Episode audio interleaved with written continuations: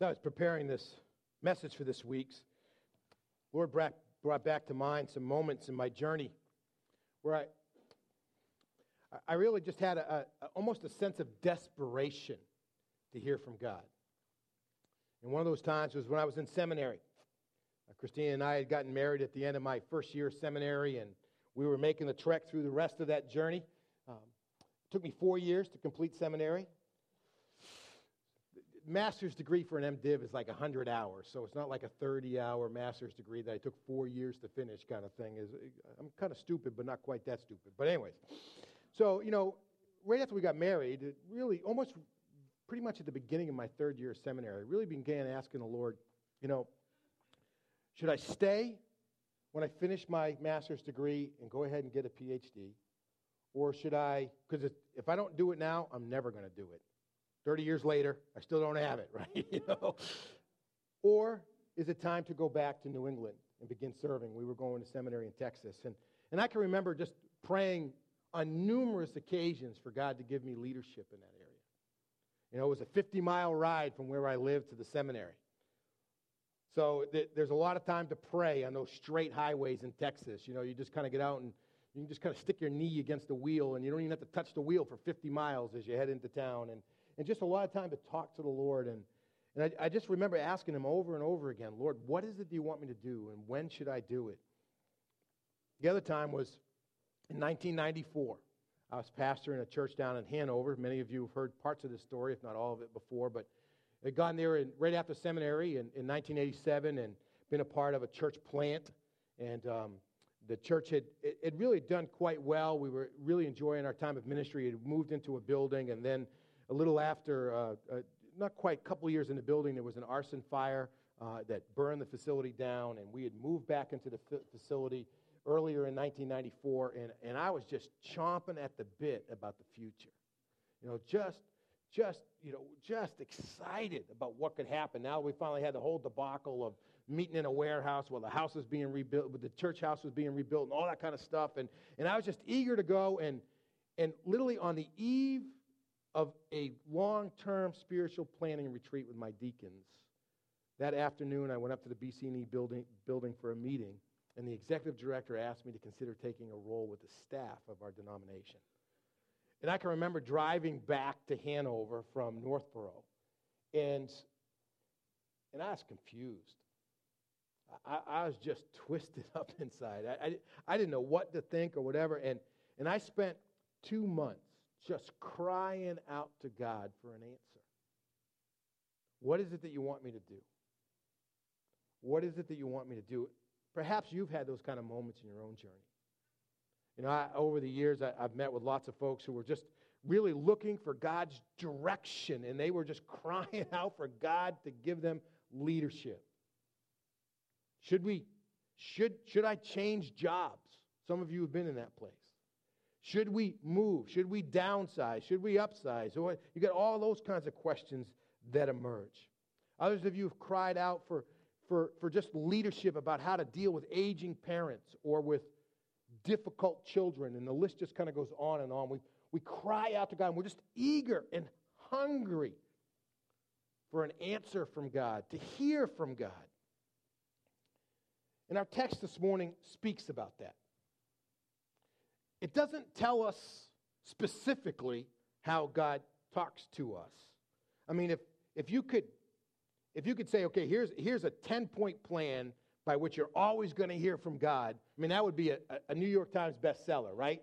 You know, all you got to do is follow these 10 steps and you're going to have God's answer. That, that'd be great. But God loves to speak in lots of different ways.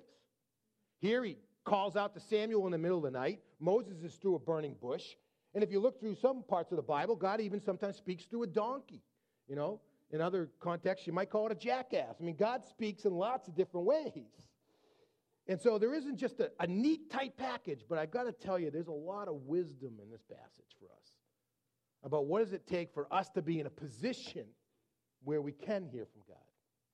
So I'd love for you to take your Bibles and turn to 1 Samuel chapter 3 with me. Our text today, if you're using one of our Pew Bibles, is on page 228. 228. 1 Samuel chapter 3. You know, we've been working through a series here in the, in the book of 1 Samuel. entitled Journey to the Throne. It's the journey of the people of God to having a king, and it's the story of the journey of Saul and then David coming to the throne to be the king of Israel. And out of their experience, I believe that there are tons of living lessons for us about our own journey to the throne of God. And, and that's what we've been kind of doing as we move through this text together. It's always tough to step, you know, to kind of turn on a movie in the middle of it if you haven't seen it before. So if you don't know where we are in the, the history of God's activity among men, let me just give you a, a real quick kind of synopsis. You know, the book of Genesis, we, that, that's already happened. That's in the rearview mirror at this point in time. Starting with Adam, then through Noah to Abraham, and then Isaac and Jacob, and Joseph. And the people of God find themselves in Egypt where they're eventually enslaved. The whole Exodus has already happened. God has called Moses from the burning bush. He's gone back to Egypt. He's led the people out at God's discretion, led them through the Red Sea. They've come up to the edge of the promised land. God changes leadership. Joshua brings the people into the promised land. The people are settling in to the land that God has given them. There's a whole era in there in which God serves as the king of the people, of the nation. And from time to time, as need arises, he raises up a judge to judge them, to give them leadership. And we hear names like Deborah and, and Samson and Gideon and others. And, and then this passage where we find ourselves today is in the midst of the transition from that judgeship to kingship. And Samuel is that pivotal figure. He, he, he not only serves as judge, but then he also serves as priest. And as we're going to see, he see, serves as prophet. God rolls it all up and together, and then he leads the people or grants the people their wish of a king. So that's where we are in history. Just follow along with me. I'm going to read the entire third chapter for us. Not very long, shorter than some of the other stuff we've read, and then make a few comments as we go, and then I'll back up and, and pull out a couple of things for us to see. Now, the boy Samuel served the Lord in Eli's presence. Remember, Samuel was, a result, was born as a result of a prayer of his mother Hannah, who had been barren for a number of years. Once, when he was four years old, he was brought up and left at the tabernacle in Shiloh, which is where the people worshiped God. And he was then underneath the care of Eli, who was serving as the high priest. Now, verse 3, this might be descriptive of our own day, right? In those days, the word of the Lord was rare, and prophetic visions were not widespread. Now, one day, Eli, whose eyesight was failing, was lying in his room. Before the lamp of God had gone out, Samuel was lying down in the tabernacle of the Lord where the ark of God was located. The requirements of the law were that when sunset occurred, you're supposed to light a lamp, the lamp of God, in the Holy of Holies, in, in the tabernacle where the ark was kept. And it was supposed to be kept burning all night long. And then at sunup, the light was extinguished. Eli's sleeping kind of in a side chamber. Samuel's job is to sleep literally in the tabernacle. He is physically as close to the earthly present representation of God as anybody in the world. He's sleeping just a few feet, if not a few yards, from the ark. And it's early in the morning because the lamp of God has not yet gone out. So then the Lord called Samuel, and he answered, Here am I. And he ran to Eli and he said, Here am I. You called me. I didn't call you, Eli replied. Go and lie down. I'm sure Eli, uh, you know, if, if, it's like 4 o'clock in the morning, and this, you know, we don't know how old Samuel is here. He's 8, 10, 12 maybe, you know. And this guy, kid comes running and starts pulling on your sleeve. What, what, what is it you want? He's like, go away. I'm sleeping. You know, and so, you know, Eli just says, go away. You know, I didn't call you. Go lie down. Get, get lost, will you? So he went and he laid down. And once again, the Lord called Samuel. And Samuel got up and went to Eli and said, Here am I. You called me. Says, I didn't call you, my son. Go and lie down. Now, Samuel had not yet experienced the Lord. We're all in that condition at one point in time, right? Now, Samuel had not yet experienced the Lord because the word of the Lord had not yet been revealed to him. Once again, for the third time, the Lord called Samuel. And he got up and he went to Eli and says, Here I am, you called me. Now, at this point in time, I'm giving Samuel credit, right? I mean, if, if you've gotten, if it's wee hours in the morning, you still asleep, you know, and, and you've gotten up twice and run to Samuel, uh, to Eli and said, what is it, what do you need? What, what, how can I help you? And he says, I don't need you. Third time around, you're saying, I'm just turning the alarm off and going back to sleep, right? But he, he's committed to doing his job well, which is to serve Eli. So even the third time he gets up and he goes to Eli. Then Eli understood that the Lord was calling the boy. I think the fact that it took three times is symptomatic of the fact that Eli's sense of spiritual discernment had dimmed just like his eyesight. And he told Samuel, Go and lie down. If he calls you, say, Speak, Lord, for your servant is listening. So Samuel went and he laid down in his place. And the Lord came and he stood there and called as before, Samuel, Samuel. Now, the use of the double name there is, is, is important. You know, we just read when God called, a, when Abraham was standing over Isaac with the, with the knife in his hand to offer him on the, on the, as a sacrifice, God said, Abraham, Abraham. Twice he called. When Moses approached the burning bush, God said, Moses, Moses. We see in the New Testament when God approaches the Apostle Paul, then Saul, on the road to Damascus, he said, Saul, Saul, why do you persecute me? Samuel's being elevated into the company of Abraham, Moses, and Saul.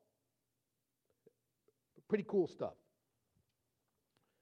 And Samuel responded, Speak, for your servant is listening.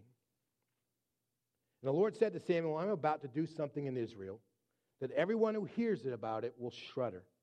Ear, some of your translations say your ears will tingle, and there's several places in the scriptures where it says that God's going to do such significant things that it's just going to make people's ears tingle. So it means that it's a major event. So on that day I will carry out against Eli everything I said about his family from beginning to end. I told him that I am going to judge his family forever because of the iniquity he knows about. His sons are defiling the sanctuary, and he has not stopped them. Therefore, I have sworn to Eli's family the iniquity of Eli's family will never be wiped out by either sacrifice or offering. What, what a. if you're Samuel, God shows up and he gives you the first message to communicate, and that's to look your mentor in the eye and say, You're doomed. Great job, isn't it? Anyways, we'll come back to that. So Samuel lays down until the morning. I don't think he slept anymore. Says Samuel lay down until the morning, and then he opened the doors of the Lord's house. He, he was afraid to tell Eli the vision, but Eli called him and said, Samuel, my son. He says, Here am I. Answered Samuel. So what was the message he gave you? Eli asked. Don't hide it from me. May God punish you and do severely if you hide anything from me that he has told you. So Samuel told him everything and did not hide anything from him. Eli responded, He is the Lord. He will do what he thinks is good. That whole spirit of it, Eli there, I wish I had time for us to go into it, but, but what a tremendous spirit, even in the midst of a life that wasn't always what God wanted it to be. In verse 19, Samuel grew, and the Lord was with him, and let nothing he said prove false. All Israel, from Dan to Beersheba, knew that Samuel was a confirmed prophet of the Lord. The Lord continued to appear in Shiloh because there he revealed himself to Samuel by his word. And Samuel's word came to all Israel. Now, the use of the word prophet there is significant. Um, but the idea of here from Dan to Beersheba, Beersheba is down in, in, in, the, in the very southern end of the, of the promised land, the, the territory of Judah, I believe. Dan was originally in the middle, but they had gotten squeezed by the Philistines and they had actually moved to north of the Sea of Galilee. So it's saying from the across the entire land, everyone knew that Samuel was the real deal in the eyes of God. And that when he spoke, it was because God had given him words to share. So, some good stuff. Now, always we need to make sure we're faithful to the text. So, wh- why is this story in our Bible? Okay? Now, we're going to glean, I think, some great insights. At least they were meaningful insights to me about the living lessons for us. But a couple of things is God is going to use Samuel to anoint the first two kings of the nation of Israel. First, he's going to anoint Saul.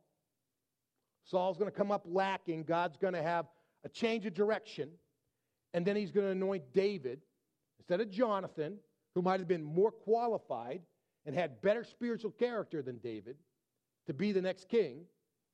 He's going to choose, he's going to anoint David to be the next king. Well, what gives Samuel the right to do that? What gives him the credibility to be a kingmaker among the people of God? Your answer? Chapter 3. He's God's prophet. He's not only the priest, he's not only the judge of his local area, but he is the prophet that speaks for the na- speaks for God to the nation, and everyone knows it. So that's an important truth when you start looking at the journey. Because a hundred years, within a hundred years at this point in time, the nation's going to split. And there's going to be all kinds of debate about whether or not David really should have been the king and somebody else and all this kind of stuff. And, and, and they're going to point back to chapter 3 and say, God did this because God called Samuel. It's a, it's a powerful message. Somehow, 3,000 years later, it's hard for us to, to kind of grip and, and see why that's important, but it was a tremendous question to them in those days. The second is that this is, if you will, just a, just a further confirmation that God had chosen to change the family line through which the high priestly role continued on. I mean, in chapter 2, we saw it last time. You can go back and listen to the sermon online if you'd like on our webpage. But, but God had chose, God gave confirmation through an unnamed prophet that he was going to rip the priesthood away from Eli's family and his descendants and give it to another family. And that occurs underneath the kingship of Solomon. And so this is the biblical foundation for the true place of worship, the true way to worship God. Now, what about the living lessons for us? And as always, uh, I, have a number of different statements. We're not going to be able to delve too strong into any of these, but, but I, I think in some ways, some of them just up front, they speak for themselves. And we don't need a lot of extra kind of pulling it all apart in order to be able to really get the significance for us. And now, here, here's the first truth I want us to see. And it flows out of a statement in verse 19 Samuel grew, and the Lord was with him, and let nothing he said prove false. And the reality for all of us, and, and I, I think this is extremely difficult sometimes for us to live with. But ultimately, it is always God who gets to decide whether it's success or not. You know, Samuel, you know, God's spoken to him, but it's the fact that that Samuel, that God backs up Samuel's word is what really gives Samuel credibility, right? It, it, you know, you always can tell a prophet by whether or not what they say actually comes to pass, right? Well, who is the one who makes it come to pass? It's, it's God. Now, certainly it helped that Samuel was speaking the words that God had given him to say, but the reason why Samuel had credibility, how, why he had, well, why he had the authority among the people of God because what he said carried the reinforcement of God. God did what he had called him to do. And listen, folks, at the end of the day, no matter how impactful our lives are, no matter how successful they are, no, matter whether we, we, we look to succeed in terms of, of, of, leading ministry or making lots of money, or we, we try to go the whole route of austerity and etc., the only things that really matter and are a success are the stuff that when they're put through the fire of God, as Paul talks about in 1 Corinthians chapter 3, the stuff that doesn't burn up. And what is the gold and what is the silver and what is the precious stones that the scripture talks about that survives that test? That's the stuff that God's called us to do, and it's the stuff that He says is a success. All the rest of the stuff, it's just hay, wood, and stubble, and it's gone.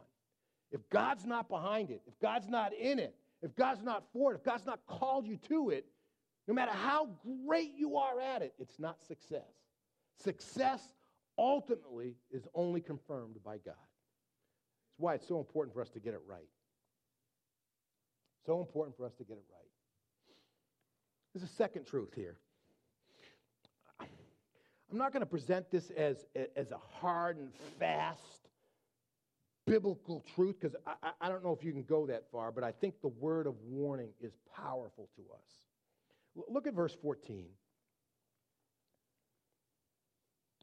God, God has given his message to Samuel. And in verse 14, he wraps it up this way He says, Therefore, I have sworn to Eli's family, the iniquity of Eli's family will never be wiped out by either sacrifice or offering. Another way to put the same thing there is no hope for deliverance for Eli and his sons. I don't care how many offerings they make, how many uh, you know atonement offerings. Okay, it, it's none of it's going to work because I've rejected it. It's not going to come. And, and, here's the thing for us. I, I think we need to be careful because repentance might not always be an option for us. I, I think there are ways that we play around with the grace of God. And we say, well, I'll, I'll get to that. I'll, I'll get to God when I'm ready. And sometimes or another, when we get there, we just don't have the heart for it anymore. And we don't find repentance. And in the midst of that lack of repentance, we don't find forgiveness. And the powerful thing is there. I, I think there's ways in which which we, we presume upon the grace of God, say, well, I'll just do what I want for as long as I want, and then I'll give God his time. And, and the fact of the matter is, there could, when, we're, when we think we're ready, it could be that it's not in God's time anymore for us. And, and, and there's a part of this where we need to stop playing games with the word that God speaks into our lives as though we can get to it on our timetable because sometimes when you get to a place when you're really ready. I mean, Eli is incredible here. He just says, you know what? He's the Lord, he knows what he's doing. I'm just going to take it. But his moment of opportunity for changing is past. It's a powerful word. I, I, probably one of the saddest conversations I ever had in my ministry journey. I left the church in Hanover, was serving with the denomination, and, and and one of our core families, really a family that God had used in a, in a mighty way in helping to grow our church. Um, they, were in a, they were in a hard spot. And they were separated. And the gentleman, who had been one of my deacons at one point in time, uh, was, in, was having an affair. Uh, he, he, had been having an affair actually for a significant period of time and, and, um, and just kind of hung on in the marriage until his daughter got married and then he kind of came out with it and he had left and and um, he agreed to have breakfast with me. So i went and met him for breakfast over in framingham and you know as, as i sat there talking to this individual you know it was, it was such a, a it was heartbreaking. He, he sat across the table he, he knew the stuff that i was going to say. He says you know i know what i'm doing is wrong in the eyes of god and I'm going to do it anyways and hope I can find forgiveness for it later. And one of the saddest things that I had to ever say to anybody that I, would served with, I said, you know, I said, you need to be careful. Because when we, when we know that something is sinful, God's dealt with it on our hearts. He's brought conviction about it. We know it's right in the eyes of God, and we reject it anyways. Finding true repentance for those things is almost impossible.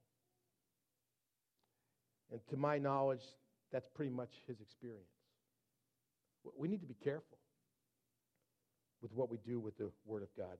We, we, we could find ourselves in a moment where God says, it's too late. He, he's just not going to speak to it. Probably all of us could go right there and say, you know what? There was a time in my life I was convicted about this sin in my life, and I just don't feel it anymore. There's a symptom. There's a symptom. Third truth, a little bit more positive. God loves to communicate with his people. Now, the reason I, I say that, and, and obviously God loves to speak. The Word of God is rare, right? There's no vision, but, but God loves to use His people, and in order to use His people, God has to communicate with His people. And so you see God here pursuing Samuel, not once, not twice, not three times, four times, until he finally gets through. God loves to communicate with His people. And, and we need to have confidence in it that God loves to. Now, I think God speaks to us in, in two different ways. Now, this is really rocket science, right? He speaks to us in an audible way and in an inaudible way, all right? You know, now the audible is a little different because sometimes God does speak with, with a voice, a, a heard voice. I've not had one of those experiences. I know some people that I trust that have credible relationships with God. They've had those kinds of experiences. I've not had one of those. I've, I've not woken up in the middle of the night hurting my ceiling saying to me, Neil, Neil, you know. Uh, I've heard my, got my wife's elbow a couple times saying, Neil, Neil, can you roll over because I'm snoring kind of thing. But I've never heard God saying, Neil, Neil to me, you know. It'd be pretty cool. I, I'm not against that. But I got to tell you, every time I pick up this book, God speaks to me in an audible way. Say, well, well, yeah, that's not the same thing. Well, I think it is.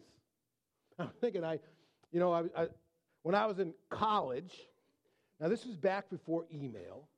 It was back before Instagram. It was back before, you know, Facebook. It was back before, you know, you had cell phones and text messages and all that kind of stuff. If you really wanted to communicate with somebody when you were away, and I was up in Lewiston, Maine, you had two options. One, you could make a phone call, or you could write a letter. Now, I called Christina regularly through my first two years of college, but I also wrote her letters. Now, when, and she still has those love letters somewhere, and hopefully our boys will never find them. for, for more than one reason, you know. Because I probably said some pretty embarrassing things in those, and that would give them fresh ammunition just to tear down their old dad. Your kids never do that, do they? Uh, anyway, so, you know, but I tell you, when, when Christina was reading those letters, you think she was saying to herself, well, eh, you know, that's not the same thing as a phone call. I mean, when she's reading those, it's, you know, it, it, it's literally like I'm speaking to her. That's what this is all about. Just because it's in black and white doesn't mean that God's not talking to you. God went, God, God's gone through tremendous efforts to make sure that you get a credible copy of His Word that started to be written down thousands of years ago. And we still have credible possession of it today. God speaks to us through His Word, and we need to be looking for it. The, the other is, is there's a way in which He just speaks inaudibly.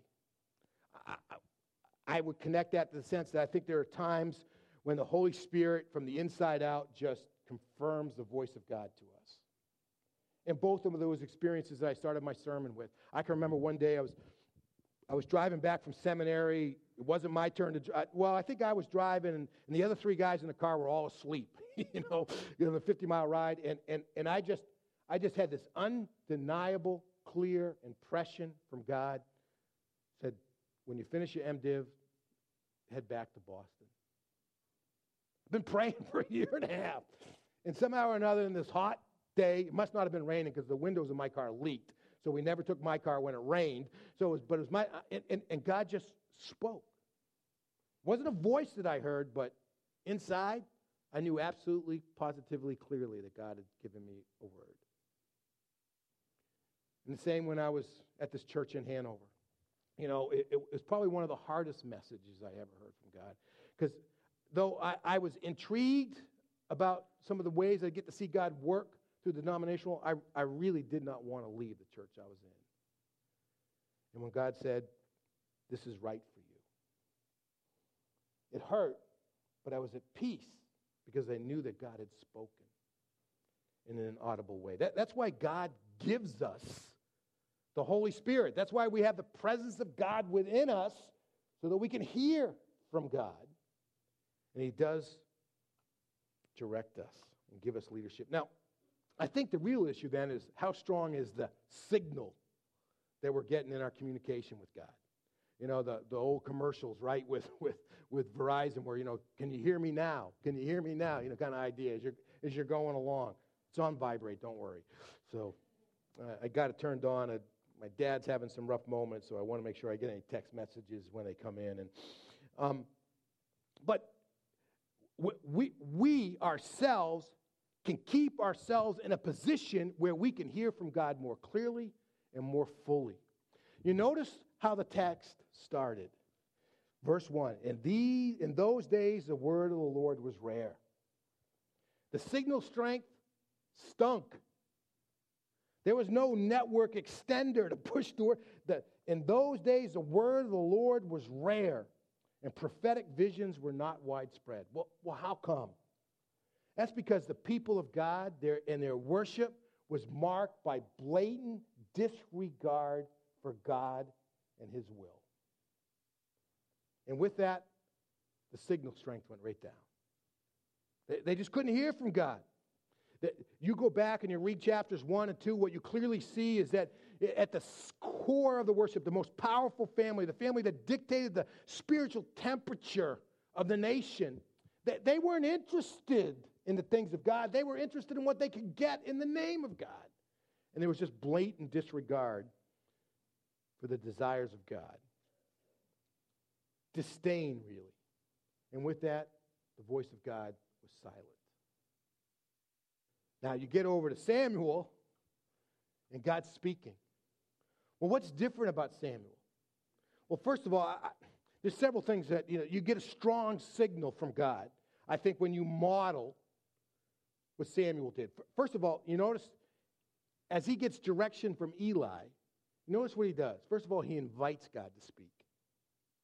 He invites God to speak. You know, he finally hears this Samuel, Samuel, and he says, Speak, Lord, for your servant is listening. You know, part of the way that you and I put ourselves in a position where we can hear from God is we actually ask God to talk to us. God, I, I'm clearing out all the other din. I'm pushing back all the other noise. I'm pushing out even the noise of my own mind about the stuff that I want and all that kind of stuff. And uh, God, I'm just, I'm asking you just to speak. Just, just talk to me. Notice the position of Samuel. He says, Speak, Lord, for your servant is listening.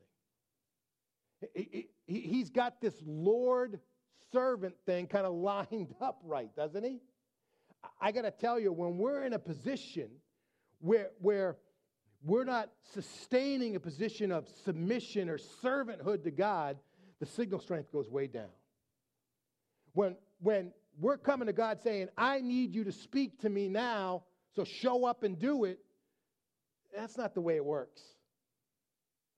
But when we're in a position we're saying, we know you're Lord and I'm servant, and I'm submitting to you, and I'm going to be doing the things that I know that I'm supposed to be doing for you, whether I hear from you or not. In your life, when you when you have a position of submission before God, you're just in a better cell to be able to hear from God. And then lastly, this word listen. Speak, Lord, for your servant is listening. Th- this word listen actually kind of conveys the idea that when I hear from you, I'm going to follow. It's a willingness to obey. I, I want to tell you if you are looking for God to speak to you to keep you entertained, ain't going to happen. If you're looking for God to direct you on how to be faithful to His truth and the way that you live it out in your life, you, you got a good chance of hearing from God. I want to touch on one more subject related to hearing from God. And, and, and, and it kind of really extends out to all of the Word of God that's been given to us. You know, God's message isn't always easy or fun to communicate. God's message isn't always easy or fun to communicate. What, what, what, do you think was running through Samuel's head after God got done talking to him? You know, again, Samuel's maybe, you know, we, we get the impression he's, he doesn't really have any sense of independence. He's still a full blown apprentice underneath Eli. And, You know, he's, so, so he, he's still just a kid. He might be eight, he might be 10, he might be 12, somewhere in there. He's just a kid. God wakes him up in the middle of the night and said, Hey, I got a word for you. You know the guy that you love and has been taking care of you for the last five to 10 years? I, I'm going to.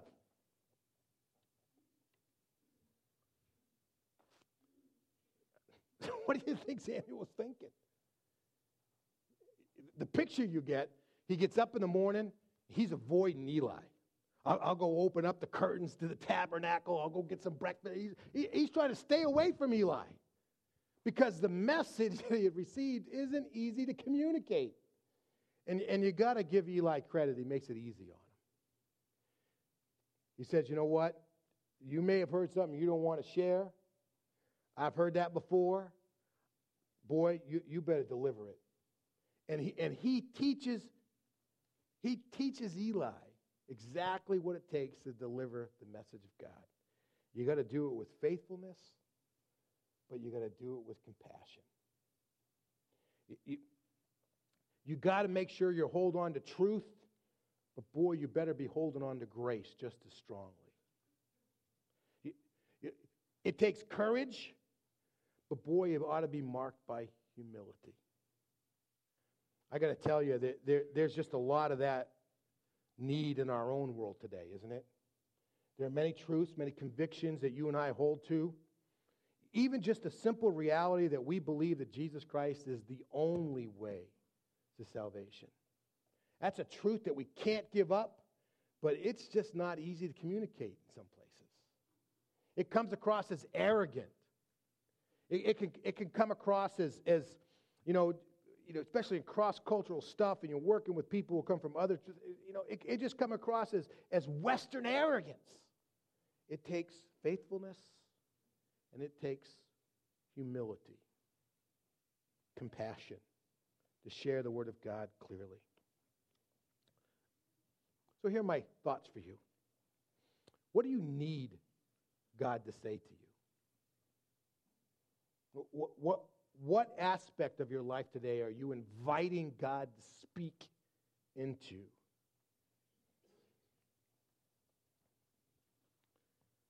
Because the Lord is eager to speak. When was the last time you heard God speak to you?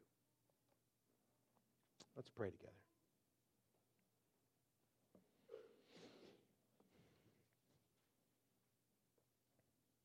God, we are grateful that you are, you are the type of God who loves to reveal himself.